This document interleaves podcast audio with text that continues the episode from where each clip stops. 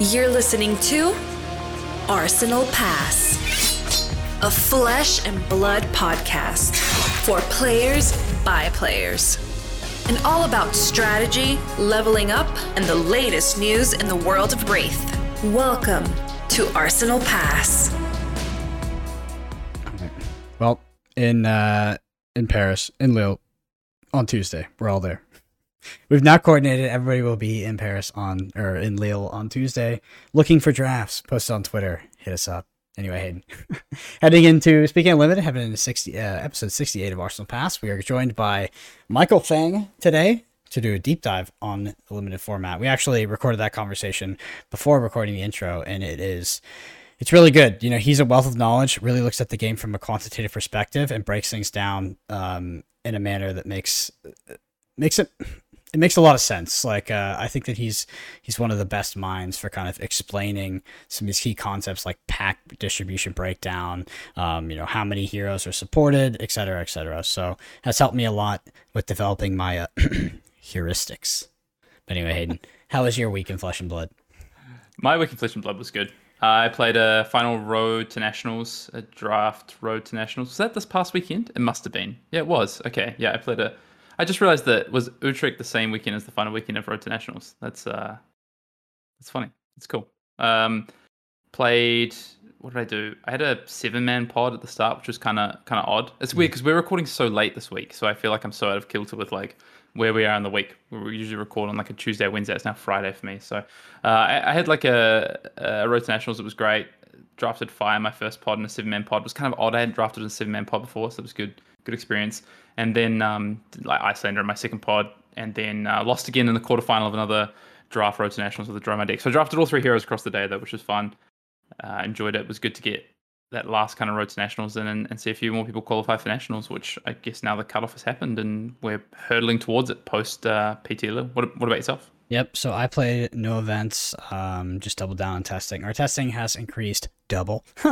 So we have a little bit of a macro schedule in terms of like how much we test and how often we test. And it's like slowly ramps up as we progress through the months. So a lot more testing. Um, I can't make U S Nationals. I think, uh, you know, we said that on the pod already. So not really incentivized to go to the road to nationals. And although it's great draft practice, I do find at this point go. I have, I'm lucky enough to have a local group that does a bit of a draft camp, you know, on the weekends. So that's, that's kind of time better spent for me. So that's where I'll be. Um, but yeah, mostly testing. Anyway, Hayden, uh, what about the news? What's, what's, what's new this week? What about it? What, what about, about it? News?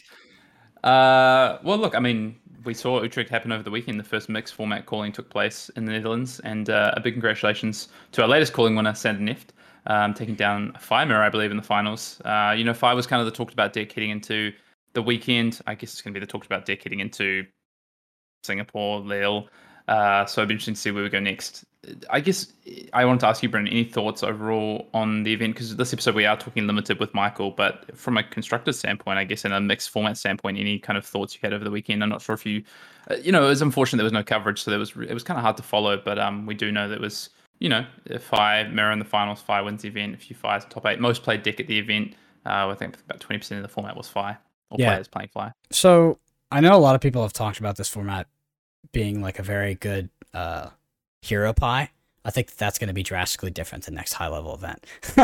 This event is really sort of the...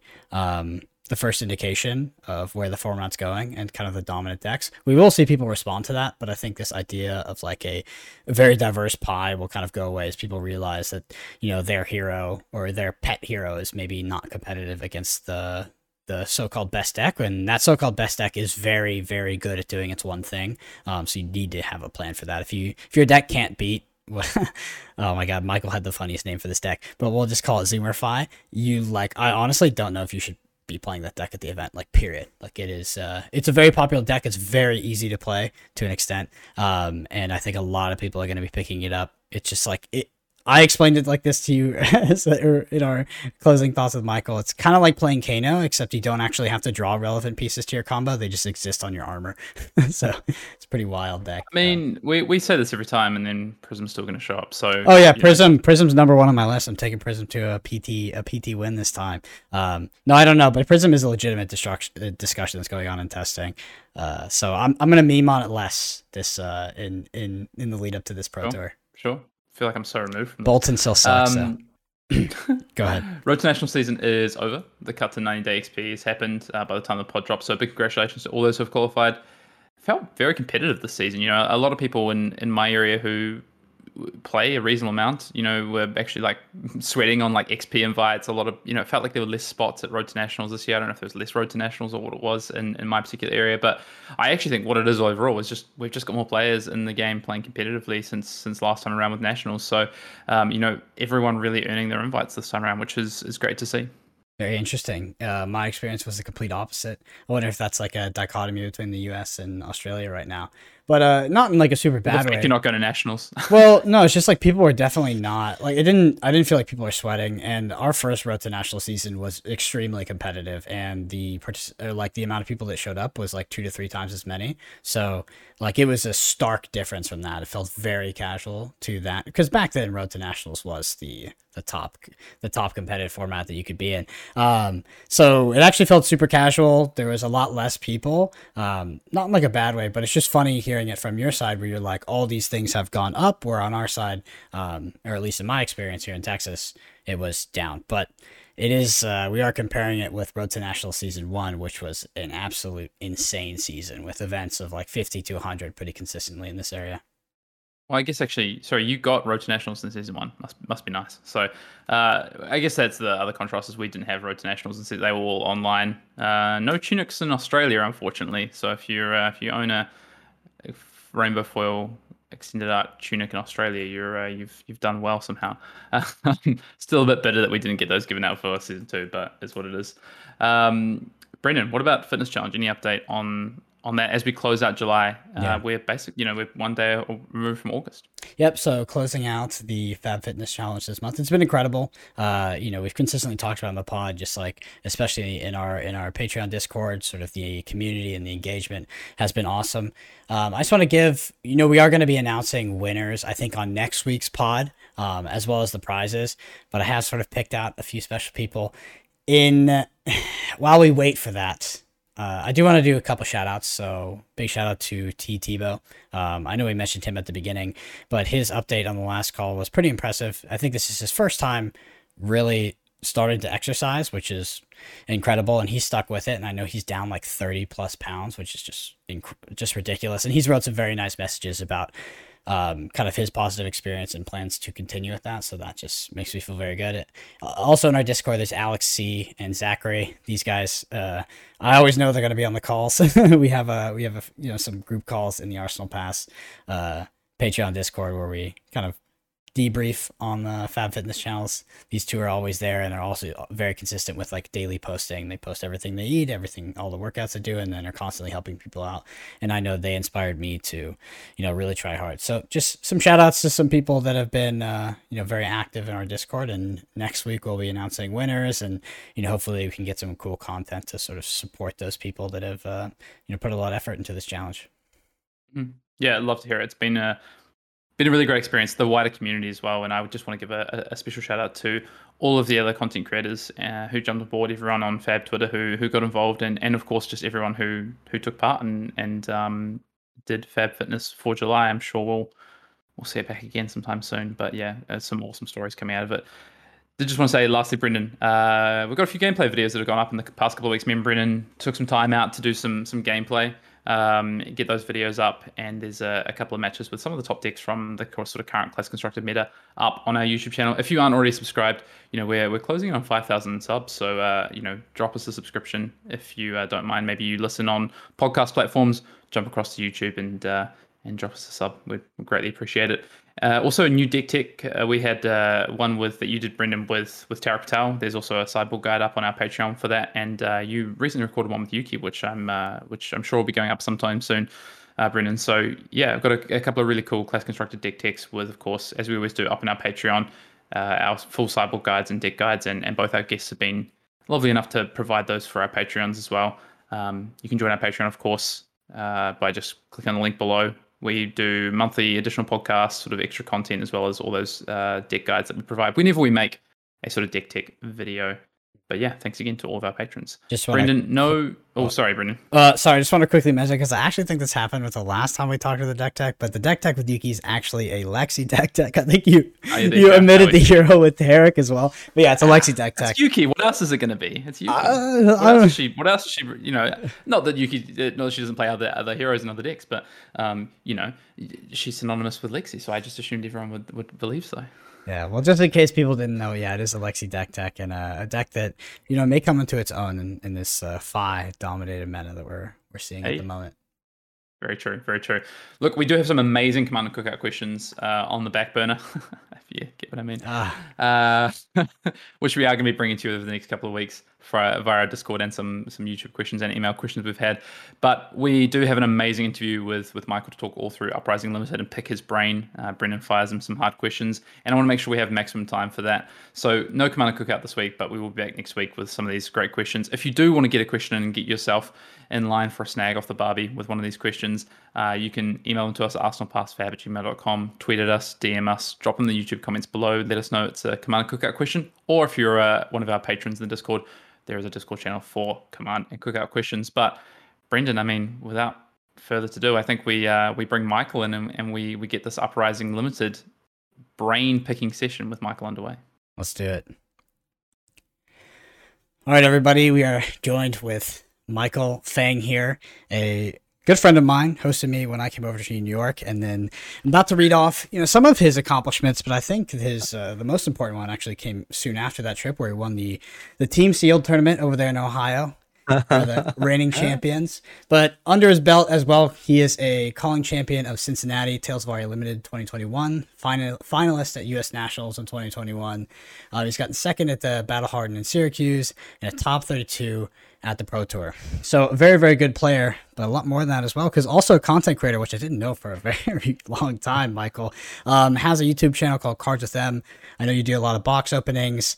Um, you uh, you tend to play it down quite a bit. You don't you don't tend you didn't really mention fourteen hour streams and all this crazy stuff, which I got to see in person. Um, and on top of that, he's the co-host of the new podcast Attack for twenty, which is sort of burst on the, the scene recently, providing high-level Flesh and Blood strategy discussion, specifically drafts, which we're going to be going over today. Um, so yeah, without further ado, let's go ahead and let's hop into Limited. Michael, just give me your general thoughts on the format, your kind of high level, um, high level view. Yeah, sure. Well, first, thanks for having me, Brendan, Hayden. Um, so Uprising Draft, uh, we have now, we're like a month into the season, I guess. Um, I think the easiest way to summarize it is the format. We we like to joke that it could be better, or sorry, it could be worse. Um, it's a, definitely a format that is very tight. So your decisions count like from turn one. Um, sometimes like the game is lost before you even have a turn. Um, uh, just going first, going second. Um, like for example, in the five mirror, if you lose a dice roll and you're going second, you have like, or you, you know, you're going first. There's like a slight amount of advantage and disadvantage. But sometimes you can flip the script on that. Like if you go first as Fai and you kind of catch the other Fai with their pants down and you get in maybe a little bit more damage, like five or six damage in that range. Um, sometimes you also win then. So like it's it's definitely a very tight format. I don't feel like um, I felt um, other formats limited wise as punishing. Um, and it's also tight in the sense that a lot of games are down to the wire. One point of damage is all that matters. Um, so. I guess if I had to summarize it, it's just like a very tight format. It's it's not the best beginner format at all. Mm-hmm. Like it's, I don't think it's a very good format to get new players into the game. What do you think about the sort of competitive integrity of the format? Do you think it's it's a good format for competitive events? Do you feel like you have a lot of agency as the player? And do you feel like your preparation leads you to a higher win weight and just a better play experience? Like, does preparation matter? Um, preparation definitely matters. Uh, I think just in general, Flesh and Blood is a very, is a game that preparation just helps a lot. Um, it decreases variance. There's less variance in this game than Magic, in my opinion. Um, Uprising, in terms of actually competitive integrity, we'd have to compare it to other formats, I think. Mm-hmm. I guess the best answer to your question. Um, I think compared to Tales, I feel like Uprising actually has more integrity in the sense that if you're like better at draft, uh, with Uprising, you will get rewarded a little bit more. Um, and I say that with like this weird caveat because Uprising is also in this weird format where there's only three decks you can draft, whereas in Tales there was like four and a half, five, and you could do like these like pivots and stuff during the draft. Whereas in Uprising, like the only type of pivot you really do is like a hard pivot. Um, but I, after drafting this format enough, I feel like those hard pivots are like what separates like your pod, your draft from going like one two to at least like a two one. Um, and I think that's like like like I think very few people are are able to execute that well. Um, so I don't know if that answers their question. Where do you, Michael? Where do you see? You know, you, uh, you're a Magic player, right? That's your your background is, yeah, is Magic. Yeah. So you you've played quite a bit of Limited and and other games. Mm-hmm. How do you compare? It just maybe first of all, Limited in Flesh and Blood, so Flesh and Blood draft versus maybe say Magic draft. Where do you feel they sit in terms of um, comparisons to each other? And then for this Uprising format, is there anything you think back to your time in Magic that you compare a set like Uprising to? Like, if you experienced a set like Uprising before, or is this does this yeah. feel completely different the way that you have to draft? Because for for me, you know, the difference between Tales, the difference between Welcome to Wraith, there is a lot of difference in this format. There's a lot of different nuances. Oh, I Ixalan or. Uh, rivals of Ixalan. I mean, it just in general, Flesh and Blood draft feels very Ixalan-like in the sense that there are just tribes. You pick a tribe, and like late in pack one, by pack two, maybe like I've stayed as open as pack two, like first couple picks in Uprising. But the moment you have picked, it's just like it's just gravy after that. Like there's very few decision points you make after that. Um, And that's kind of how Ixalan felt. Ixalan was actually, to me, almost a little bit worse, even though I had four tribes. You had to commit, like, by p- pick one, pick... Pack one, pick five-ish. And you just had to pray. Like, fingers crossed, please. No, like, only, like, two or three guys in, in my tribe, or at max, like, one or two, and just hope to get there. Um, definitely, that's, like, the format that I always think about whenever I'm talking about. That's how I explain Flesh and Blood Draft, actually, to a lot of Magic players. And I know that that's not a very popular way to do it. It's not a really like, might not be the most attractive way, but I just gotta like manage expectations because a lot of times it does feel like that. Is sorry, I'm gonna steal some bit of your thunder here, Brendan. I want to. I have a question for Michael that I feel like is really important before we move, move forward because I think it's going to dictate some of the the future discussions we have about Uprising draft. Is yeah. fourteen cards in this format a positive or a negative per pack? I think it's a super negative. Um, I. think that's one of the reasons why I like to I'm saying Uprising is tight. Um it's just you get punished very quickly uh and very easily. Um and that's also why I say this the format isn't as beginner friendly as I would like. Um and I think that if you drafted a lot, you just have this like huge self-awareness of how tight the slots are. Um and for the people that are truly trying to stay open and not like just forcing a hero, which we'll probably talk about during the podcast, um Like you have a very limit, you do have some like wiggle room, but it's very limited and you have to be really strategic about it. Yeah, I wanted to preface before we got into it to talk about this because I actually think the more and more I think about this format, fourteen versus fifteen cards in other formats is a, it's one of the biggest things about Uprising, and it's one of the things that make it most difficult to draft. It's one of the things that are giving you this uh, these these early decision points that are so important because, and Michael, maybe you can elaborate on this or Brendan if you want to, like three cards out of a draft. It doesn't sound like that much, right? Like I only made three cards different.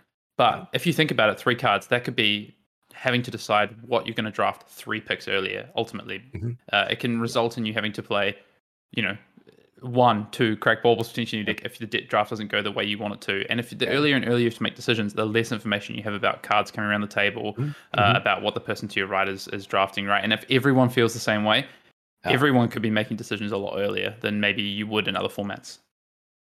Yeah, absolutely. Uh, it's just crazy. Um, Flesh and Blood, you actually have to play and draft thirty cards to an extent, give or take. Obviously, with you know Phoenix Flames, it's a little bit less. Uh, Magic, you just have to draft like twenty-three. because like you present forty card decks, but you roughly would present like have like seventeen lands. But in Flesh and Blood, you actually have to draft those resource cards. So like having three less cards is like huge. Um, it's I, I don't really like it. I wish that they were these were also fifteen card packs. What thoughts, Brendan? um, yeah, I mean, I think it feels noticeably worse than fifteen card packs, but I also don't think that take is very controversial, and I'd be very surprised to hear anybody say that they thought it felt better from a draft experience perspective. Um, there's something you said that I want to sort of riff off of, which mentioned staying open. What does it mean to stay open in Uprising? Is this picking um, Phantasm Breakers like Brothers in Arms? Is it picking Oasis Respite, or is it maybe picking the Red Aether Ice Fane as your, your pack one pick one, because you know it's a powerful card, and uh, an Icelander, or the Spellfire Cloak, or maybe a Nekria or something like that? What does it mean to stay open, and how long can you do it?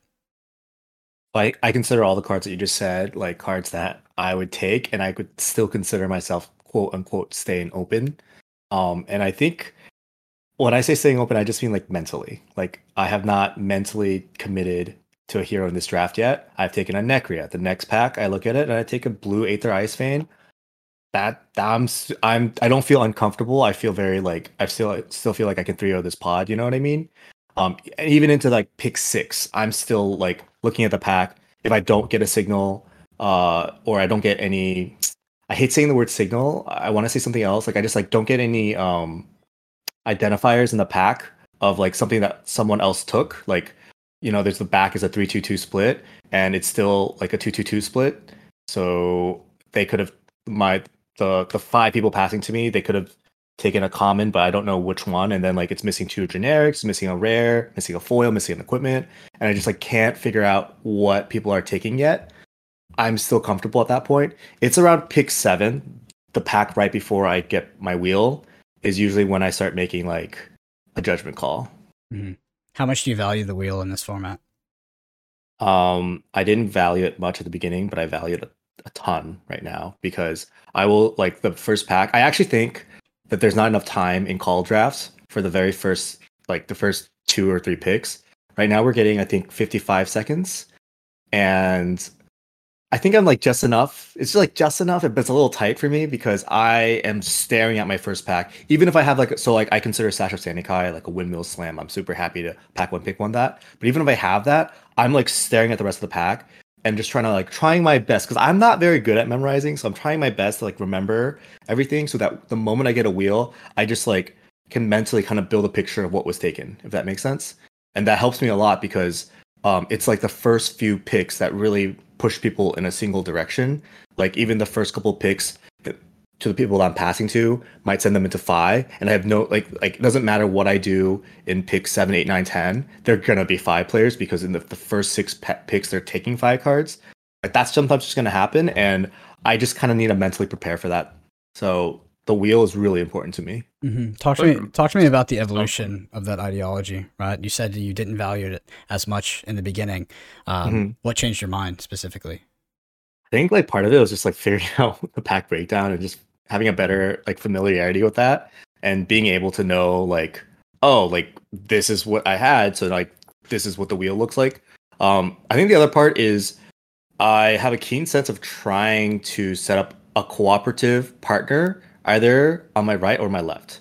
Sometimes it's great. Both my right and my left are cooperative partners, A K A we're not drafting the same hero. Uh, sometimes I can only set that up with one of the, one of the two. But I'm always in now an Uprising draft. I'm trying to set up a situation where at least one of these pack two or pack three, I have at least one person directly t- across from me who's not drafting the hero I'm in. Um, and I'm like actively trying to set up that cooperation. Like I'm like I'm not trying to bamboozle the guy I'm passing to. I'm not trying to hook him in and then then trick him. I do want to actually cooperate um, to some extent. Not team draft. yeah, it's not team draft. It's not team draft. Exactly. Yeah, yeah. yeah, yeah I yeah. wanted to. Uh, ask you about, because you talked about identifiers and you know yeah. the wheel of the pack, and um, yeah. a lot of people will be familiar with them, but you know if they're not, do you want to just tell us a bit about what those identifiers are, Michael? Like what is the the pack distribution in Uprising? I know uh, you've talked about yeah. it in your own pod. Yeah. I think we've discussed a little bit, Brendan, but maybe just to, for the audience, Michael, just to recap what some of those identifiers are for you. Yeah, for sure. Um, so the first three cards of every Uprising pack is some mix of generic, ice, and draconic. And when I say ice, I just mean straight up just ice action. So like Cold Snap, for example, not Ice Wizard, not any like not wizard, just ice. Um, from we've opened a lot of packs at this point, and I also have a box opening channel, and I, and I do live streams where I open a lot of them. So I feel like I've opened enough to say with confidence that there's always a generic. If there isn't, it's a print like anomaly. Like it, that's not what was intended. So in the first three, always one generic, and then the other two cards can be another generic and draconic, or some permutation of generic draconic ice, or generic generic ice, or generic generic draconic. After that, the fourth card is an equipment. Um, it's always going to be common, just some common equipment. There's only so many. Um, I don't know if there's something you also want to talk about. We're just talking about pack breakdowns now, but we've also opened enough packs to also do box collation.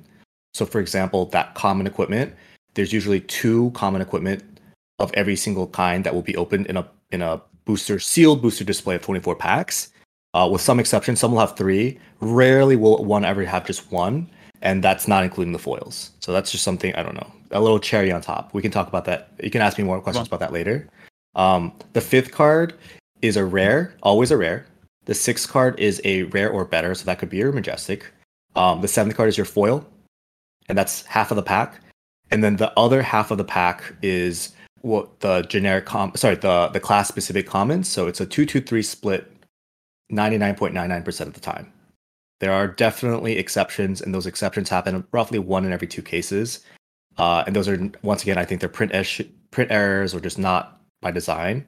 Um, the two two three split is two Draconic Illusionist or two Draconic Ninja plus two Icelander cards, and one of those uh, three heroes will get an extra bonus common. Red card. Yeah, but even then, there's a collation thing where per display, on average, sixteen of every twenty-four boosters, the two two three split, the three will be Icelander. Um, just something we've noticed, and then. Oh, so that's sixteen, so there's eight packs left, and roughly it's four and four for the other heroes. But like a very, very high percentage chance that the two two three split will have a third Icelander card. Yep, yep. That, no, yeah. Thanks so much. I think it's really, a lot of people have talked about it as being an important part of yeah. this draft, more than I've yeah. heard in any yeah. uh, Flesh and Blood draft format yeah. so far, this idea of understanding pack distribution because of Absolutely. the three heroes. And I honestly think the biggest part of it, people are really starting to understand, is fourteen versus fifteen cards. And that comes back to why I wanted mm-hmm. to ask you that at the start, yeah. because yeah. it's, like I say, it makes your decision have to happen earlier. Um, one of my favorite things to do, I don't know if you do this, Michael or Brendan, one of my favorite things to do is at the end of a draft, before everyone starts to move away, I'm just like, okay, I just like to recap, you know, what what is the person to my left? I'm pretty yeah. sure they're Fai. I'm pretty sure the person downstream from them is in Iceland. I'm pretty sure the person to my right is in yeah. Dromai. So yeah, yeah, yeah. try and understand, did I draft my seat the way I thought I did? Like you were saying before, trying to have these cooperative partners. Am I in the seat I thought I was in? Yeah, and then yeah. sometimes, you know, it doesn't play out. Often you find yeah. this out pretty pretty quickly, right? Pack two, you yeah. find those identifiers. You realize, actually, I thought I put this person to my left on Fai. There's a yep. there's a wizard nope. card in six yeah. on this pack. Actually, yep. not what I thought happened. Yeah, yeah, yeah, for sure. Yeah, I I somewhat enjoy doing that. I think for me, It, uh, at this point, it's very clear. It, by pack three, it's like super clear usually what's going on, uh, and by the end of pack two, I already kind of know what the person that's passing to me is. Is it's usually like the wild cards are like the two seats away from me people, because sometimes I I, I have less. The further you're away from me, like the less control I have, and the less like signaling that you can give me. Um, like I did a draft where I'm a Fai. Dromai is passing to me, Icelander is passing to the Dromai, another Icelander is passing to Icelander, and after me, it's just a train of four Fais. So, like... Uh, that's a good one to go off um, of. So I want to ask you, do you think the general Fab community has the right idea regarding the format? And specifically, I mean, the meme of forcing Fai. Uh, so I think that if you are not that experienced of Uprising, and this is literally advice I give people that, like, at my L G S or whatever, I'm like, for your first draft, just force Fai. Just do it. Um, you'll learn a lot of fundamentals. The best way you can learn how to play Icelander is an Icelander B two a couple times, and you'll get you'll understand what tempo is playing that game out, um, or lack thereof. Um, Fai is super easy to draft, lowest requirements, floor is really low. Uh, it's just like I don't think it's I don't think the community is wrong in the sense that forcing Fai is somewhat of a strategy.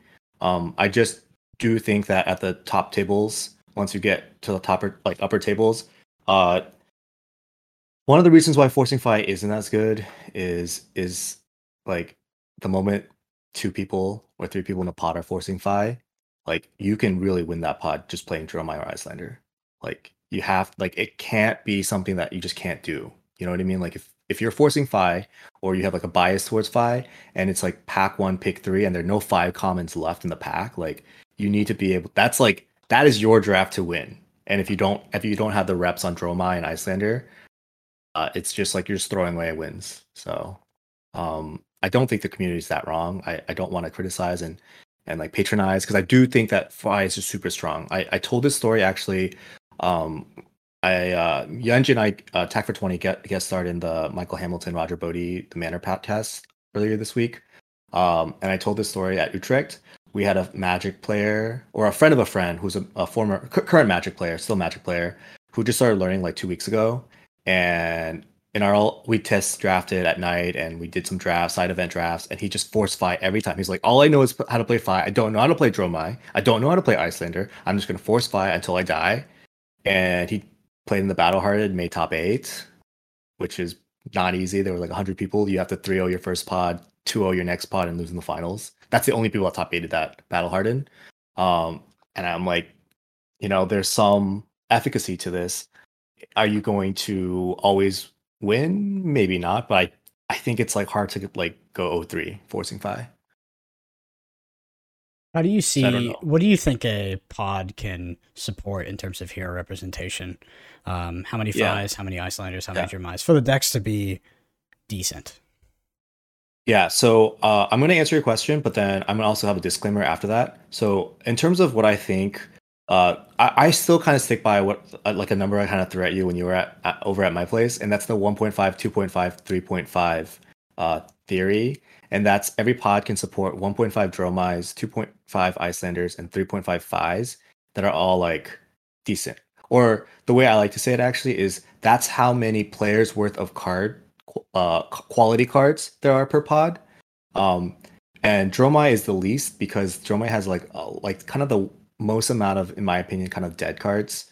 Um, they either don't block, like Sand Cover, yellow, um, or they only block two, like a like a yellow Skittering Sand. Like those are kind of like cards just like I don't want them in my Dromai deck, but if you're like the third Dromai, you're gonna have to play some of them just to kind of get by.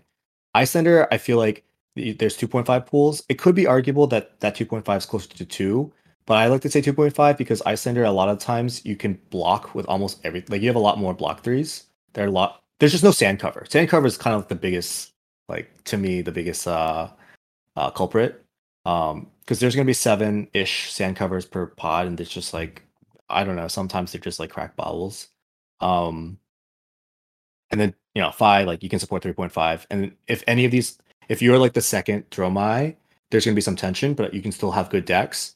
At that point, here's my disclaimer: you could have two Dromais, and you could have one Dromai that's just an unplayable deck, mm-hmm. and you could have one Dromai that has like a nuts deck. Like there are one point five Dr- Dromai pools of cards that are going to be in the twenty-four packs, but depending on luck, depending on positioning, um, one of them could just get just get them. Like it does not even like who's passing to who, like the seeding. Like it could be like one of them is downstream, but in pack two, the Nekria, the Red Rakes, the Red Ember Maws, those are all open, and then just they're just feasting on them, right? Like it's uh, that's like a little bit of a luck thing, but I do think that like I I'm still standing by the one point five, two point five, three point five in terms of actual sheer numbers. There's also a a piece around just average pack distribution, and mm-hmm. you know, take take Iceland for example. You talked about two point five, maybe it's closer to two point two five. Whatever you want to say, right? In terms yeah, of that, but yeah, yeah. Some drafts, you know, there's going to be slightly more yellow cards. Some drafts, there's mm-hmm. going to be slightly less yellow cards, and that's going to dictate that kind of to an extent, right? Like it's not mm-hmm. it's not massive because even across twenty-four packs, distribution should even out to some degree. There's mm-hmm. enough cards that you start to get like closer to uh, a mean average, but you know, there is that that plays into it a little bit to some degree, right? Like it's not it's not cut and dry every single draft, and and, and then add in where everyone sat in terms yeah. of that as well. So it's actually uh, that's not something I get too tilted by. I think nowadays I, I I used to the first couple of times I was trying to draft Icelander, I'd be like, why? Like I open a pack, legit, no lie, six yellow Icelander cards. Yep. Like both the rares were yellow. There were three in the back, and then the the the one the first three cards was a yellow Cold Snap, and I was just like. Like, I don't want any of this now. I, I'm going to wheel this. I'm in Icelander already. It's like pack two. And I, So I, you know, I just take the yellow block threes. But like, what we've this kind of discovered just from opening a lot of packs and kind of just collating the cards, like it's actually like pretty consistent. Like it's only plus one, minus one in terms of like the number of blues, yellows, and reds you're going to see for all the different heroes at the common level. If like rares, foils will all, I guess we're, we never count that because that those are just wild cards. Um, but at the common level, it's very consistent. So if you open a pack of yellows, there are going to be some reds, there are going to be blues. You're going, they're going to be in the pod. You might not see them based off luck and your seeding, but they should be in there. Um, and and is and actually, this is one of the things that um, I think is a little bit more advanced in terms of drafting Uprising, and it's going to be it's going to be applicable to drafting any of the other Flesh and Blood formats as long as they continue with the type of collation. But like in pack one, if you're drafting Fai and the pot, the packs just are just like blue. Yellow, like you open a blue yellow, you get past the blue yellow Fai cards. There's gonna be some packs that have reds. Like it's it's it just so happens not yet, and so that's why I think like people that actually force Fai get a little edge there, because packs that look like complete garbage for Fai in the first pack um, might not necessarily be bad to just take those blues if you really wanna if you wanna hedge and be in Fai. Um, yeah, basically collation is a thing. Um, if there's a lot of yellows, don't fret too much. If you kind of stick to it, there will be blues and reds. Just make sure that you're actually kind of in that open seat. Yeah. So unfortunately, it might be in the packs that you don't want them to be in, but mm-hmm. that yeah, that's yeah, yeah. that's pack distribution is going to happen. Yeah, agree. Yeah, been on the uh, been on the wrong end of that one. Um, so I guess this is taking a break from the more eloquent Uh, breakdowns of the format. Let's go super simple here. How would you rank the heroes in terms of power in terms of power level? Oh, so this is gonna be so fr- I actually think a really good Dromai deck will win the pod. So I don't know if I can give Dromai first place in terms of a rank, but Dromai breaks the rules the most, just has the most raw damage potential. So like a really good Dromai deck, in my opinion, will just win the pod. It's just like almost oppressive, in my opinion. To me, I would put Fai second, which is kind of sad because now I've just said that both Draconic heroes are kind of like in the top tier. Um, and that's because of the consistency. Um, and less so because of like oppressive like power spikes. It's just consistency. Like Fai can deal eleven to fourteen damage very consistently. eleven if you're like literally starting for blue sometimes. Um no other hero in Uprising can do that. I actually rank Icelander the last, but that doesn't mean that like you can't three oh a pod of Icelander. I've seen that a lot actually. Um but I think Icelander is like has the highest degree of things can potentially go wrong. Um like the Icelander deck really needs a decent amount of blues um or like some red zero for threes. Um but you have kind of like this really dichotomous, dichotomous, or you have this really weird matchup um, spectrum where against Dromai, like no matter how good of a player you are, sometimes you just lose, and it's very frustrating. I think that's like one of the most frustrating parts of, of the format, by the way. It's like even losing the dice roll as Fai in a Fai mirror isn't as frustrating to when they just have the Uvia on turn two, and you as an Icelander, like your entire draft, you never saw a popper, and you have to like, I don't know, you might have like a yellow Scar for Scar, and that's like the only way you can kill the Uvia, and you're going to get fatigued. Like if you don't kill it, like in the next two turns, it's just like so hard not to get fatigued. So I, I don't know, like I, that's, that's kind of the way I rank it, but in actual draft, I'm like not um, like disappointed to be Icelander, but Icelander is also really scary to draft. And that's because of the two, two, three split. Um, I have to take a leap of faith sometimes that Icelander is either open or not open, because the signal that an Icelander drafter would give to you if they're passing immediately to you is you would see two two two in the back because they likely took one of the commons, and but they might have taken a ninja common. Like you don't really know, um, but sixteen out of twenty-four t- of the time they did. So that that kind of just makes me a little scared. So two thirds out of the time, it's they're they're they're potentially an Icelander. Uh, usually that's good enough for me, so that pack one, pick six, pick seven, if I still see two, two, two, I'm taking the best Dromai or the best uh, Fai card. If there isn't a really good Dromai card, they're both yellows, I'm taking the blue Fai card. Like that's kind of like my um, just kind of like evaluation of a draft at that at that stage. Yeah. How do you um, how important is equipment in this format, and which pieces are the the best or most impactful? Okay, so equipment is something I feel like I can talk about really, really well. I feel like we've drafted enough to the point where um, I feel really comfortable talking about some of what I'm saying. Like I don't like I, I I won't say that everything I say I'll have that much confidence, but with equipment I feel really confident with how I feel. Um, I think equipment is extremely important, but uh, there's kind of like this tier list. So Sasha Sandikai is kind of like God tier. Uh, I have literally did a draft where I opened Flamescale Furnace Rainbow Foil, and there was a Sasha Sandikai, and I was still thinking. That's that's how important it is to me. Even though Flamescale Furnace blocks like two and one, there are hands that just are like so much more playable. You can win straight games off of Sash. Um, to me, it's just like the most important piece. Like if I'm drafting Draconic, that's like the number one checkbox. If I get that pack one, pick one, I'm so happy. Um, I feel invincible, actually. I feel like I can win the pod just from that. Um, Spellfire Cloak is actually, to me, like a couple of steps below some of the other equipment. Um, and that's partially because I do think that Icelander is a little bit scarier to draft.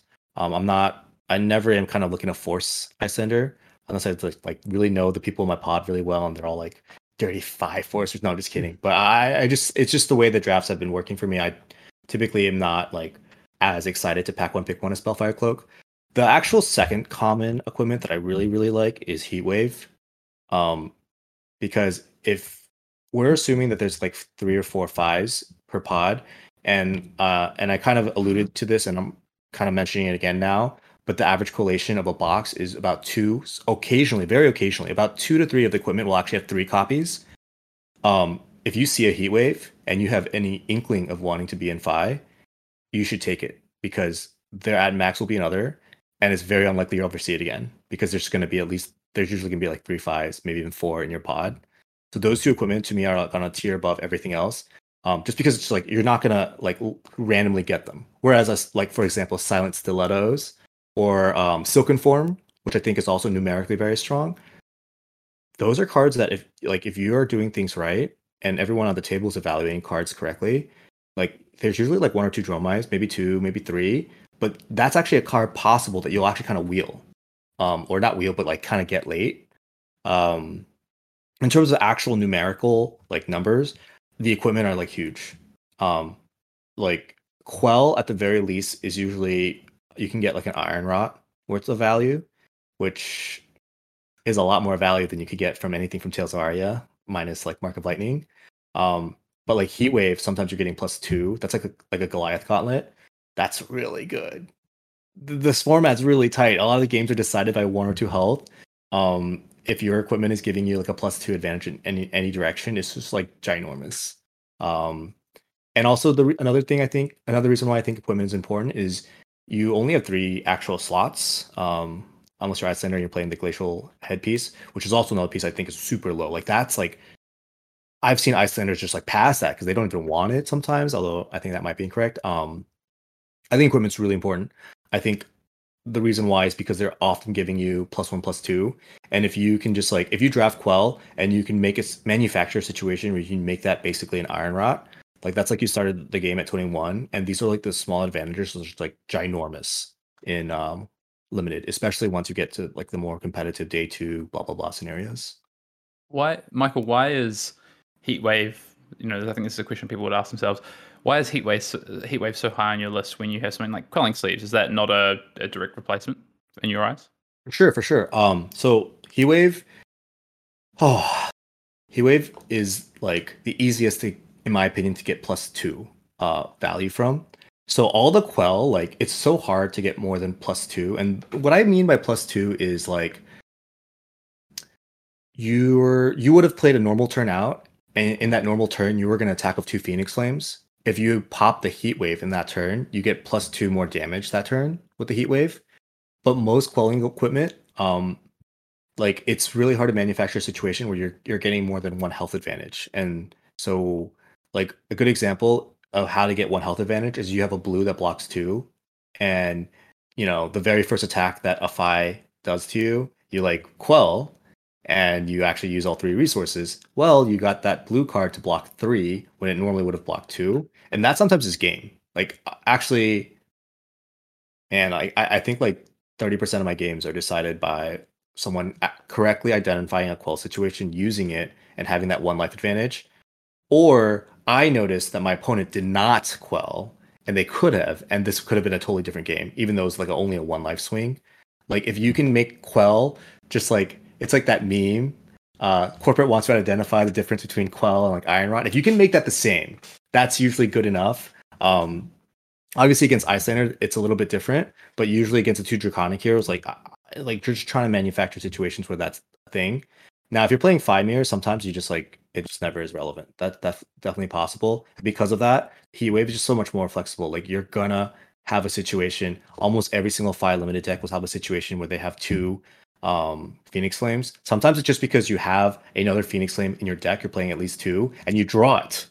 To me, that's like it's go go time. Let's get my hand on the Heat Wave. We're ready to go. You know, like um, just that plus two is just huge. So I don't know if that answers your question.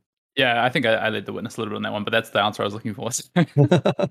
Yeah, I think it's an interesting conversation because to to me, Quell is like the most interesting mechanic we've had on a piece of equipment in this game so far, and it's one that I just really like to to talk about and have these discussions about because it is. I think it's a unique place to be in a limited format to have this piece of equipment that if you you know you have the quelling sleeves, it's a quell only, right? How do you make the best decision on those, or quelling slippers, whatever it is, and then you have this other piece of equipment that has these decision points yeah. built in of yeah.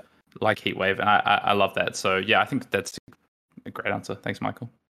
Awesome. All right. So before we get into the heroes, Michael, I just want to ask you um, about going second in this format. How important is it, and what are the exceptions? Well, I think it's really important. Um, I think there should be a really good reason why you would want to go first. Um, I think one of the other things you should think about is not only do I want to go first or second, or and also sorry. It's not just, do I want to go first or second? It's also, does my opponent want to go first or second? Mm-hmm. And so sometimes I say, hey, I just want to go second every time. And they're like, but why? Like, I'm playing Icelander. Like, I, I kind of want to go first, Arsenal, blah, blah, blah. I'm like, I don't want the Fai to go second is like like the retort I'll give. And I, like, so like, for example, when I'm playing Icelander, I actually prefer to go second. Um, when I'm against Fai, I just don't want them to go second. I don't want them to have a turn against me where I'm like kind of having to decide between blocking and not blocking. To, in order to have another turn on my end. Um, I think Helios Meter really changes that equation. If that card did not exist, if I'm playing Icelander, I always want to go first. I know that they're going to only have one Arcane Barrier. I know they're going to have some Quell. Great. You make them use the Quell right now, right? Like, but Helios Meter being free just changes that equation for me. And so almost in every matchup, I want to go second. The only exception I have, and I'm not even one hundred percent sure on this, though I'm, let's call it ninety-five percent sure, is the Icelander mirror. Um, I think as Icelander mirror, I think you want to go first. Um, this is partially because uh, most normal Icelander decks can only really deal damage via their weapon and arcane. They they won't have drafted too many attack actions. And so Helios Mitre is actually a really important part of the equation, um, especially preventing like an Aether Ice Fane trigger, which sometimes can be backbreaking, but also just kind of bailing you out when you have like an all blue hand, you're being attacked by a red. Um, And you're like, I just rather would, I cannot actually deal damage with this hand. I just want to pitch to Mitre and, and go to the next hand. Um, that's like the only exception. Otherwise, I think it's a go second format. Um, I even if I'm playing Dromai and I go against a Fai and the Fai's like, oh, I don't want you to set up a dragon, whatever, and they somehow make me go second, I'm like stoked. Mm-hmm. So, all right. So heading into Fai, uh, I had kind of had a my first bullet point in a lot of these being potential archetypes, but I think we discussed the top of the pod, and most of us probably agree that the archetypes are really just Fai, Icelander, and Dromai. I think Dromai, you can maybe have a, a choice between picking up centipedes or picking up dragons sometimes. But other than that, I haven't uh, I haven't seen seen too many different archetypes per se. Yeah, for sure. Uh, I think it's like a little bit of playstyle. Um, Dromai and Icelander both have a little bit more flexibility. Uh, I. I really enjoy actually uh, part of Utrecht. I played against like three Dromais, and one of the first Dromais I played against, I had a feeling. I actually asked them mid game. I was like, "How many cards do you present?" And they were like, "I presented thirty-six." And I was like, "I see, I see," because um, they were blocking like every turn, like aggressively blocking. I would attack for two; they'd still block a three, and mm-hmm. that immediately tells me, okay, the rest of their hand is just all three blocks, and they just red dust up me after that. Like, uh, I really enjoy that there are kind of different play styles, but that's kind of at the mercy of the way you draft. He was also playing like the Ember Maw Centipedes. Like, it, like a play cycle was yeah. like he would block with two cards, block six, and just red Ember Maw me. That was that was the whole thing. All he was trying to do. Um, and that was like I did the math, and I was like, you got fourteen total like block or deal damage from your four cards, and I was attacking with like yellows and blues and like barely getting like eight. Like my entire turn was like eight damage, and he would just two card hit me. Yeah, kind of reminds me of uh the old Oldham sort of mm-hmm. deck, the mm-hmm. three for seven. Yeah, similar similar yep. play yep. style. So yep. regarding Fai, what do you see as some of like the key cards? And I guess you can add a sort of addendum onto the answer with what cards are you past later in the, in the pack, so you're like, oh my god, this hero's open. I think the only real answer to that, to the what what cards I'm past kind of later in the pack, and I feel like the hero's open, is I just get past like a five blue, because I feel like at this point everyone like everyone even like a first time drafter will know that like a red Ronin Renegade or a red Soaring Strike, like that's like a top tier pick. If somehow I'm past one of those, it's like pick one, pack one, pick. I want to say like seven. That is like al- alarms go off. I'm like, what is going on? I and I, I mean, I, I would recommend doing this every single pack. In the first pack, I'm like counting like what has been taken from this pack so far, right? Um, and if I somehow do the count and I'm like, I have a high, there's a high chance that there's like two Icelanders that are passing to me, which is like one of the only re- ways that you'd get like a red starter go again uh, starter in that late of a pick. I'm like, okay, I'm in the five spot, and I start thinking. Actually, I don't know if this is some, this is kind of deeper than you what you're asking, but immediately I start thinking: is the guy I'm passing to also on Fai at this point? Like, have I been giving him Fai signals? Like, if I haven't been already kind of taking Fai cards, and if I'm like, ah, uh, maybe, maybe not. I mean, at that point, it doesn't matter. It's like, I'm going to take the five card as well, but I'm just trying to think, I emotionally prepare myself for pack two. Um, uh, that's like the, the main thing. Like a five blue is usually like a really good indicator. Um, I think that those are underdrafted right now. Um, because I often find that if you have tide flippers and you have like a good density of blues, like eleven or twelve, you can make the Icelander matchup so much smoother. Like the best way to win is to just on average have one point five blues in your hands. And you're just like, if they give you some frostbites, you have two blues in your hand, you've counter spe- you've countered their Arctic Incarceration. So, um, I really value having blues. I have no problem. I've entered pack three as a five drafter. I have like one red starter, but I have like nine blues, and I'm like, I feel very comfortable. Mm-hmm. And what do you think about for key cards for Fai? Uh, I think you need like at least the bare minimum four red starters. Uh, Which, if you think about it, if you're drawing four cards, you presented twenty-nine cards, right? If you have four red stars, you're getting one every other hand. Mm-hmm. Um, uh, if I so I had a deck that had four red starters. I drew three of them in my first hand. I did not attack. I arsenaled one of them. I'm like, I can't. I'm not attacking with this hand. So uh, I think four red starters is like like like if we were talking about a recipe, that's like the bare minimum. If you even want to have a cake that even bakes, like you need to have four red starters. You're gonna have some yellow starters if if that's the case, but like the four red starters are the turns that you actually deal damage to your opponent if they're trying to block. Um, they're the turns that you you ideally uh that's your pivot turn, so to speak. Um, because the, the the decks that I draft that are five decks that I'm like, oh, this is kind of a train wreck. I kind of pivot into like pack two. Uh, I don't have that many starters. Ideally, you have a lot of block threes, and you're just kind of blocking until you draw the hand. You're like, this is a fifteen damage, sixteen damage, whatever hand. Like, go, go, go, go, heat wave, kind of take back tempo. So that's the first uh, recipe or, or ingredient. The other ingredient is just blues, just like a good amount of blues. Every time you're not pitching a blue when you're playing Fai, it's like you just neg three yourself. Because most of the time when you pitch a blue, that means you also get an Ember Blade. But if you pitch a red, it's like the same turn, just no Ember Blade. And if you pitch a yellow, hopefully you have a sash, but like... But the yellows are all in a really weird spot. I think early on in the format, I was pretty high on cards like yellow, Brand of Cinderclaw, yellow, the whole line of zero cost yellows. I'm still like not like too disappointed to draft them, but they've gotten a lot worse now because of having to pitch them. But if you're drafting Fai and you're in like pack three, and you like you should know by before pack three be, when you do your pack review how many blues you have and how many starters.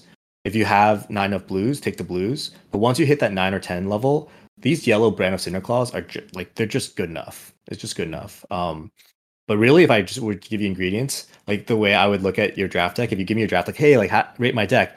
First thing I do, count the red starters. I'm like, hmm, yeah, four or five red starters. Mm, it's gonna be a little bit rough. Then I start counting your blues. Then I count your number of three blocks. Those are like the the because if you don't have enough red starters, ideally you have three blocks to kind of buy time. And if you don't have enough three blocks, because uh, like the only three blocks are like the Draconic, like Breaking Point, Critical Strike, um, the Draconic line of Cinder, Cinder Skin Devotion, and Lava Vein Loyalty.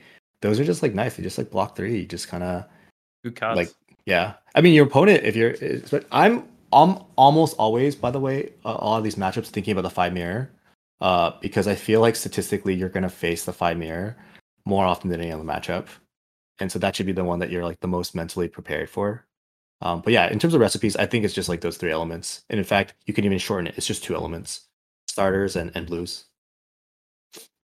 What sort of ratios do you look for? You mentioned, uh, you know, drafting blues, of course, but, and of course the four, the four is the base minimum for, for red starters. Yeah. But what about just resource ratios in general? How many blues uh, specifically do you think that deck uh, needs to be good? Yeah, so this is something that we kind of just did back, uh, built it backwards, came up with backwards. I, I don't know what I'm trying to say, but basically, we you want a blue every hand. Do you want two blues? No. So if you want to have a blue every hand, you're presenting twenty-nine cards. That's roughly like eight, right? Mm-hmm. Like seven, I guess. Seven between seven and eight is what you would like. Um, so eight's kind of like for me like the gold standard. Like I want to have eight blues in my deck. I don't care what they could literally say anything on them. Um, Ideally, they block three, so that if I ever draw two blues, I can block with one of them and still get three points of value.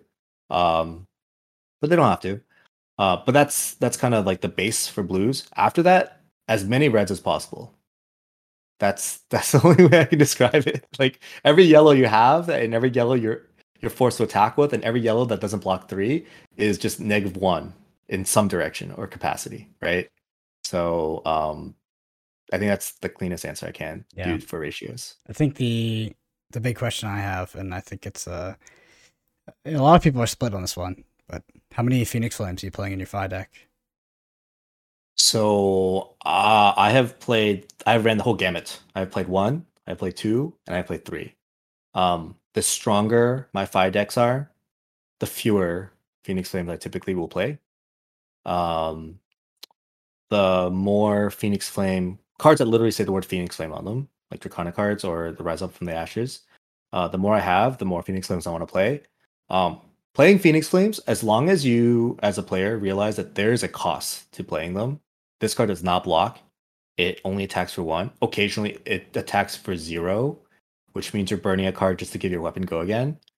Which, by the way, in Welcome to Wraith, that was actually a thing. You would actually burn a card to give your weapon go again. Like, um, there's a real cost to it. So, like, I don't think it's a windmill slam through Phoenix Flames every single deck uh, type of format. I think that picking the spots where you can shave off a Phoenix Flame is just like something you kind of get from experience. I don't know if that makes sense. Yeah, I find myself playing, uh, wanting to play one, but sometimes playing two, almost never playing mm-hmm. three. Mm-hmm. Yeah, I think for me the reason why uh, so lately I've been playing more Phoenix Flames. I've been erring towards erring towards three. It's a lot because during the draft, I'm trying to stay open. I'm I'm taking cards like Soak the Flames, Flame Call Awakening. I'll even take an Inflame. I, I don't I don't like any of these cards. Mm-hmm. I don't think that they're th that good, but I really enjoy kind of being in this weird like I stay open. Inflame is like very fine in Dromai. It's just like whatever. I just it it does the job. Sometimes that's just what I want. It's a red. I pitch. Um, I'll take like Inflame over like yellow Skittering Sands, for example. Um. We just I just end up having these cards that kind of synergize with Phoenix Flames. And also kind of is this thing where um, pods that I'm not really familiar with the people, um, I'm trying to stay open. I want to be in the open lane. I want to be rewarded. Uh, I want to be cooperative. Um, what I'm trying to tell you is I'm not forcing Fai, but oh, the results, when I was at Utrecht, I only drafted Fai, and I just felt like... I felt like I was correct. Like I would always have like an Icelander or a Dromai passing to me, but I just... I don't know. Pe people said Yanji kept saying that I was forcing it, but I. You were drafting want to say Michael was drafting a seat. That's what Michael says, and he's sticking to. Oh, it. I just ended up being in Fai all the time. I do. I do have like a slight bias towards Fai. Like I feel like you kind of have to knock me off Fai for me to go off of it, because I feel like it's like one of the more consistent decks. Um, but I have not drafted it. I've looked at the packs and I'm like, I know what's going on. Like there's like at least one or two Fai drafters, but I typically like going to draft, like I'm very comfortable in that seat. Um, but I highly recommend that if you have never drafted Dromai or Icelander, please do it, because at Utrecht day one, there was one Icelander in my pod. He was the one that was passing to me, and I watched him play a game, and I was like, there's no way he's winning this game. Like he pitched a yellow to like play a blue Aether Hail from his Arsenal, then pitched another yellow to Waning Moon, did nothing with the resource, still has like two blues in his hand. I'm like, what is going on? Could have blocked one of them. It's... So. Those heroes, I think, like once you play them and, and learn the play patterns and stuff, they they yeah. can be super rewarding, especially if you're oh, one yeah. at the table. Like if you have the reps on it, you, you should be majority of the time yeah. winning your your pods, I think. Absolutely. Um, but yeah, if, if you yeah, he beat someone, or he lost us to the person that ended up playing the finals, and that was a Fai player who's a fifth Fai with me. He had two crack bobbles in his deck. Like that Fai had two crack bobbles in his deck, still beats the one. I, ah, anyways, you gotta yeah. it's just a thing. Yeah. It's rips. Like I want to say before we move off Fai, I completely agree with you what you said at the top of the show. I think Fai, if you uh, are unfamiliar with this format, fantastic starting point. Like yeah. it's it's it really is fundamentals of Flesh and Blood in terms of yep. just pure output of numbers for your resources. Yeah. It, but what I will say is the the discourse around, you know, like Force Fire is the correct strategy in every single draft pod, I completely disagree with. I think all three of the heroes are strong. You you rank Dromai as potentially the strongest. Um, you know, I, I I personally feel that all three of the heroes can mm-hmm. win a pod. And it oh, comes yeah. down to distribution of numbers. So, um, yeah, I'm I'm fully on board with that. Yeah, yeah. I think, like, maybe I answered it kind of not what you guys were thinking, but to me, it's like, if you force me to rank them, I'm just thinking, what is the highest of high rolls, highest of ceilings? And that, yeah. to me, is like a just like a nuts Dromai deck. Like, every turn, you're just outputting damage in a way that's just cheating the power curve of Flesh and Blood. Mm-hmm. So I wouldn't always put words in your mouth. yeah. Let's talk about that deck and let's head into Dromai. So what what is this nuts Dromai deck? How do you draft it? What cards are you looking at? Like, to me, what's really nuts would be a turn where you had one card that you either block or you just make a Chromai with an Ash that you set up the turn before, and then you go Doombreaker, red, Ember Maw, red. That's a sixteen damage turn with four red cards. That's getting four points of value from each card. That's like something Fai can't just can't do. Like the only way Fai does that is using engulfing flame wave, hitting a like a zero cost, and then attacking with that. Like it's like, but that's like all commons for like a Dromai player. Blocking one card, then just pitching a blue, going uh, Doombreaker, Ember Maw.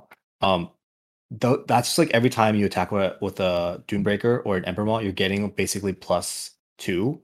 Um, in terms of power curve, like you're effectively your opponent's at two less life, because like your opponent, if they're kind of like a Fai and they attack you with brothers in arms, like that's like optimal for them, but they're only getting six and you're getting eight from your Ember Maw. The the script of course gets changed if they have poppers, but we're just talking like high high roll, like like highest potential damage. I think good Dromai decks um, have a good mix of both these centipides and rakes. So they're kind of attacking you at two, two different angles.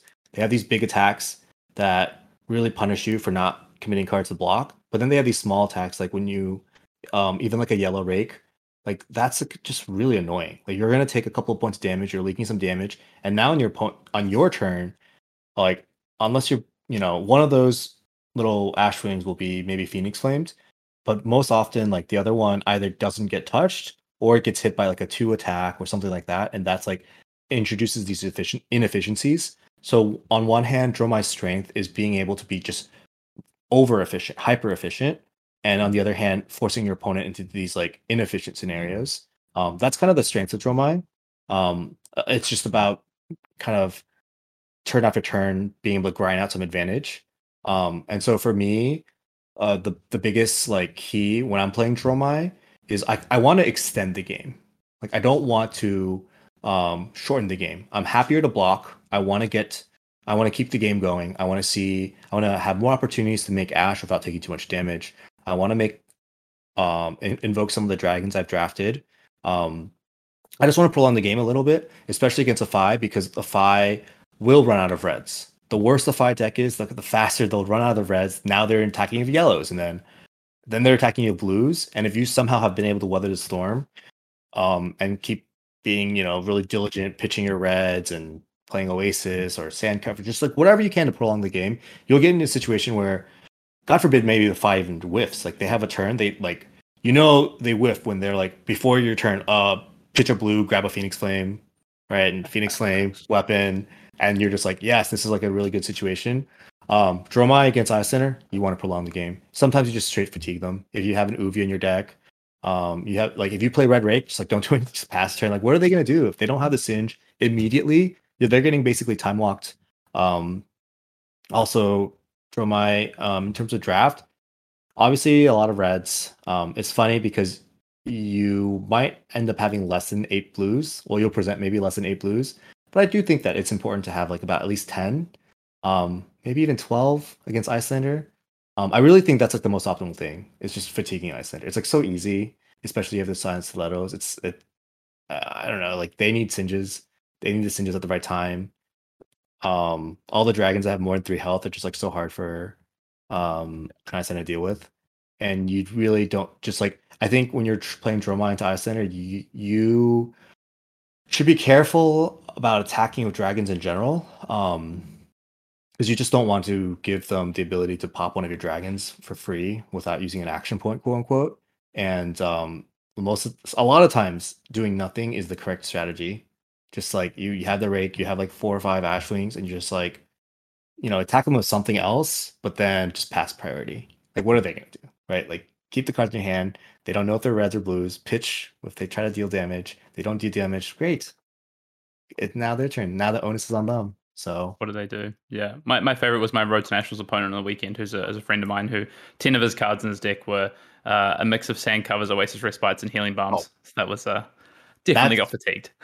Yeah, you, you, as I say, you have like no chance as long as they're playing it well. And it's crazy because those are like the worst cards like in the pool against like Fai, I feel, because they're just like like you can have a hand that's like all Sand Cover Oasis, like so depressing. But I learned to just accept that that's fine as Dromai. You just you block out. Um, it's kind of like, it feels like uh, you're playing against like a Briar or Vizorai, and it's like praying, please, please just have a off turn. But it's Fai, so like the chances of having off turn are a lot less. But th- it is possible. It is possible, especially if um, I think the best Dromai decks happen because there are just a lot of Fais running around cannibalizing each other.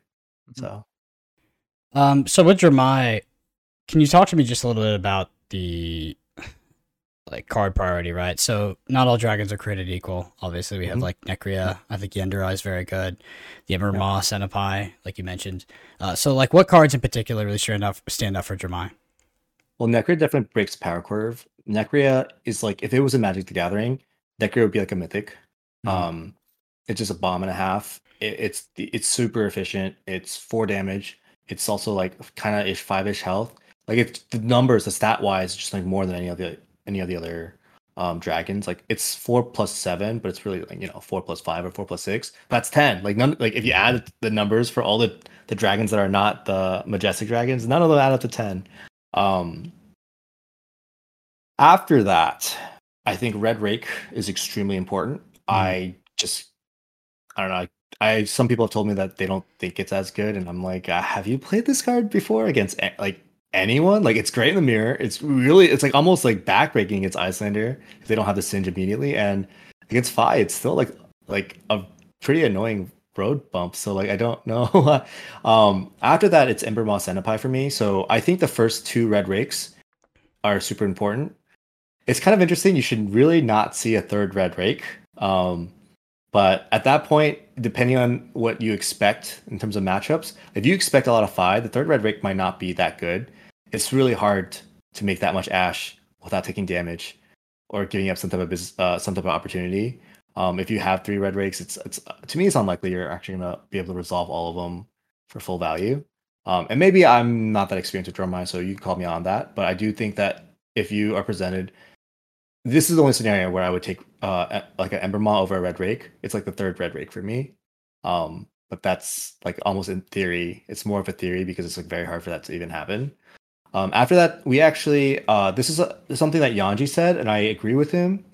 We think that the Ember Maw Senpai line is more important than the Doombreaker. So if you have the option to choose between Ember Maw or Doombreaker, go with the Ember Maw. Um, our rationale is um, oftentimes you're not going to get too many uh, Senpais in your deck. You're going to get um, maybe like three or four of each of them at max. Usually you just get like five or six in, in total, some mix of them. And so it's unlikely that you're going to have a hand that has both Doombreaker and Ember Maw um, to kind of maximize your resources. It's more likely your hand, your turn is just like play an Ember Maw, right? Like, um, or play like a zero, like a Skittering and then Ember Maw. Um, if you're not able to actually use those extra resources from like a Doombreaker, it's often just not a very efficient card. Um, if you could think of like Ember Maw Senpai as like a Doombreaker Senpai without Go Again, but with the plus two, and that's like the plus two from the Ashwings that maybe you w- would have been able to attack if you had Go Again. Um, also, Ember Maw Senpai op- occupies a slot that is not as replaceable. Like Doombreaker Senpai, uh, the red one is especially, is kind of like a Skittering Sands in a sense. Like Skittering Sands kind of can act as a Doombreaker Senpai, uh, but nothing can replace Ember Maw Senpais. And in the mirror, in the Dromai mirror, the more Ember Maws you have, the less likely you'll fatigue, because each of your Ember Maws requires your opponent to commit more cards. Even the blue one is a two for six, which is still like, that's still something. Um, where otherwise, Dromai mirrors often go fatigue, so if you're boarding into a Dromai, you might want to consider putting in more cards. That's kind of where you maybe put in the yellow sand covers and just, just kind of have a few more cards so you don't get fatigued, because there will get to a point where you have to choose between life, deck, and dragons. And if you have more cards in your deck, now at least you're only choosing between life and dragons. Um, I don't know if that makes sense, but hopefully that does. Maybe it will make sense if you play a Dromai Mirror. Um, yeah, that's kind of the card prioritization. It's just those two are kind of in their own category. Um, you know, in terms of ranking the dragons, I think there is like like the invocations. There is like roughly like, you know, uh, Nekria, Yenderai. Um, after that, I think Kyloria takes the spot, especially in Limited. Um, then all the zeros. So Chromai is just almost strictly better than Asvali, um, just because if Chromai, you get popped, you still have a turn. Um, And I think the only thing I want to talk about is Uvia and Vincentarakai are high variance situational cards. Vinny can sometimes win you games, and it can sometimes lose you games. Don't get yourself in situations where it's going to lose you the game, I think is the easiest thing I can say about it. Um, don't play it against Iceland if they have a card in their arsenal. Um, Uvia, just don't play that card against Fai, or if you're playing it, like make sure it wasn't because you had to take damage. Block with that card as quickly as you can, because stat wise that card's not going to do anything against a Fai, um whereas against Icelander that card's nuts. So uh, those cards are just situational. Just know when they're good and when they're bad, and just don't put yourself in situations where they're bad, I guess is the easiest thing I can say about them. They're not necessarily like, don't pick them, oh this card is trash, I would take anything over it. No, they're good in certain matchups. Just know when they're bad and, and block with them when they're bad, or or just pitch pitch them. So yeah, all right. So heading into our last hero here, so Icelander. The first kind of the first question, and the one that I'm not even sure I completely have an answer to, is uh, what sort of ratios are you looking for? Resource ratios. How many reds are you looking for? How many blues? Uh, and even how many ice cards? So this question, same thing uh, in the way that I answered it with the Fai. It's for me just prevalent. How many blues do I want in my hand on average? Right. Um, I think this can be something that changes. There is no correct answer. It's based off what you end up drafting. Um, the Aether Ice Fane line is extremely powerful. The, even the yellow is really good. I'm happy to draft the yellow pretty early. Um, the red is obviously really good. The blue, to me, actually, I prefer the blue over the red. Uh, some people might argue against argue against that, but I that's just how I the way the Icelander decks I like drafting. I love the blue. I'll take it over the red. Um. If you have a lot of these three cost cards, you're going to need more blues in your hand. In fact, you'll need three blues to really have like optimal functional turns. Um, but you're not going to ha- like always have a three cost in your in your hand. So the number then becomes between two to three blues. Well, if you're presenting thirty cards, you know, times two divided by three, we're we're looking at, you know, twenty, twenty blues is kind of the, the the optimal number. That's just magical Christmas land for me. Like, I don't know how many drafts you guys have done, but getting to twenty blues that I'm not like embarrassed to have in my deck, it's like really hard. And yeah, uh, close. yeah like I think I like I got I had eighteen once, and I thought I was invincible. So like, uh, oh, I don't know, Brendan. Uh, for our team sealed, I presented eighteen every time, and I like I felt like I was just like insane in the mirrors. I just like knew I had more blues in them like by like turn three. Um, so Bath-wise, it makes like like twenty seems like great if you kind of have a, a good mix of like three costs and zero costs. I think if you have a lot of zero costs, red threes, um, those are kind of my favorite to draft early. I'll draft that almost over like a lot of the blues. It, the only reason I think that is because of modularity. You can have a zero card hand with a zero for three and not be embarrassed. You can have a two card hand and not be embarrassed. You can just zero for three, and the, hopefully the other card is at least a yellow and just Waning Moon. That's only two damage, but at least it's something. Um, those zero for threes let you get ganked less. Um, one of the ways you can get ganked as an Icelander is you block, you have another card that you want to block, and your opponent just plays a Healing Bomb. And now you just like can't do anything with both of these cards, or only you, or maybe you can only do something with one of the cards, and that's just like one of the worst places to be. So, but if you have a lot of zero for threes, you can cheat on the blue count a little bit. Like when I say cheat, I mean as low as like thirteen blues. Um, Because but also the other th- good thing about the zero cost cards is, is if you're drafting the blue ones, they also make Waning Moon potentially, um, sorry, make yellows potentially a three damage card on your opponent's turn. Um, so that's like, we're trying to mitigate disaster, right? We're trying to make an Icelander pool that only has like twelve or thirteen blues, but it has a decent amount of yellows. You can get saved by these like zero cost blues from, or zero cost um, non-attack actions that you can play from your arsenal and make these yellow cards worth a card. Um, so no real clear answer, but I think most Icelanders that are drafting just want to have as many as they can, because um, that just gives you the most amount of flexibility.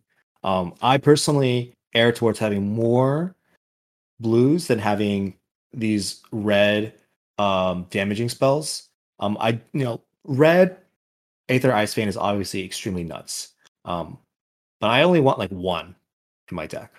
I'd rather have like one of those and like two yellow ones. Um, because I'm thinking about the Icelander mirror.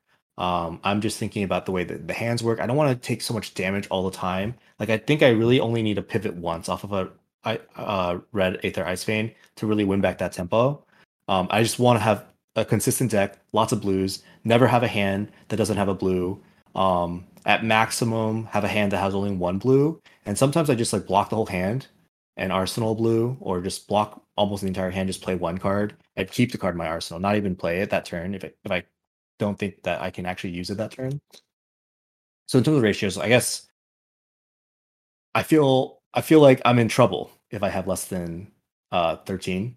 So mm-hmm. if I'm in that twelve range, ten range, because that's like on average, you're like you're not even that you get one blue per hand, but some hands you might not get a blue, and that's really bad.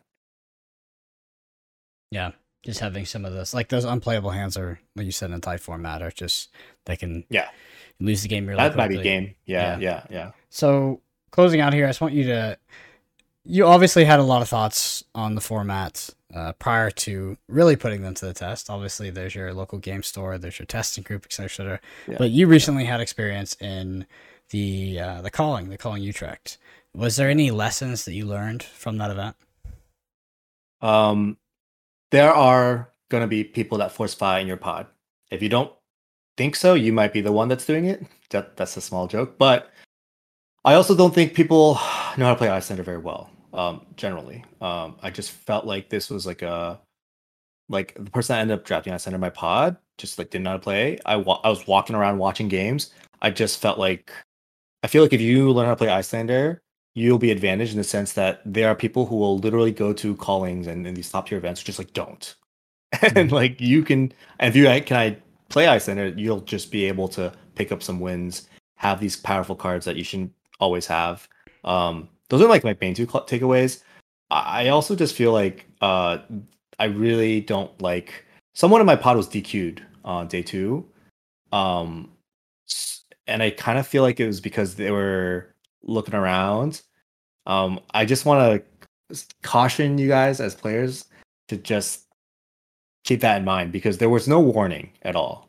Like the right when the draft ended, the a couple of judges came up to the guy and said, "Hey, can you pick up your stuff and and walk with us?" And he was just D Q'd. Like he just was removed from the tournament. So just keep that in mind. That is something that's a, a thing, uh especially day two at the calling, um because it becomes professional R E L. Hmm. Interesting. Good learnings. Yeah. Yeah. Yeah, yeah, I'm I'm really keen to see how this format evolves as we head in head into the Pro Tour, especially off the back of Singapore. Um, you know, I think these major events, they put a lot of our theory to the test. You know, we can do a lot of internal testing and have the thoughts that uh, have the thoughts that we have, but it doesn't it doesn't really crystallize until you uh, you go to something like a calling. Um, yeah. But anyway, Michael, thank you so much for joining us. It was a pleasure to have you on. You know, obviously your new podcast, Attack for twenty, has been very popular. If you want to dive even deeper into some of the topics that we talked about, especially regarding Limited, go check it out. Um, outside of that, Michael, you're on YouTube, Cards with M, you do box openings um, yeah. all the time, long, long streams. Yeah. Where yeah. else uh, Where else can people find you? Anything else that you want to you wanna plug? I've been tweeting a little bit more, trying to, trying to be another person that just tweets and does coverage, especially when there's like no coverage, just so give the guys hat back home some type of context into what's going on in the tournaments. And my Twitter is also Cards with M, at Cards with M, so check that out. Awesome. Well, thanks again, Michael, uh and we will, you know, I'll probably see you, I guess the next time I'll see you is going to be in Lille. Yeah, looking forward to it. Thank you guys so much for having me. Yeah, thank you. Thanks, Michael. All right, so signing off for the week, and in the tradition of episode sixty-eight and skipping our usual sections, we are skipping the Google Room section this week because we didn't have one. But Hayden, if they if someone wants to get their review read out on the podcast, how do they do it? Brendan's desperate.